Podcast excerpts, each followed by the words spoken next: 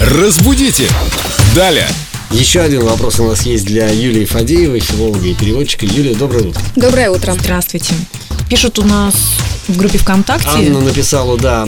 Разъясните, пожалуйста, почему слово брелок склоняется как брелоки, брелоков, а мелок как мелки мелков. Спасибо. Там мелок или мелок? Мелок, конечно. Мгм, мелок. А я думала, мелок парень. Мелки, да. Вот мои мелки М, Мало пошли. ли. Ну, на самом деле, я сейчас вам задам несколько наводящих вопросов, и вы сами поймете, что к чему. Как вы думаете, от какого слова произошло слово «мелок»? М, От слова мел, Замечательно. А слово «брелок»? от слова брел. А вот слово Слово «брелок». слово брелок это м, цельное. Это цельное слово, да, которое к нам пришло из французского языка. То есть получается, что у нас сокращается только суффикс «мелки». Какой еще может быть пример? «Дружки».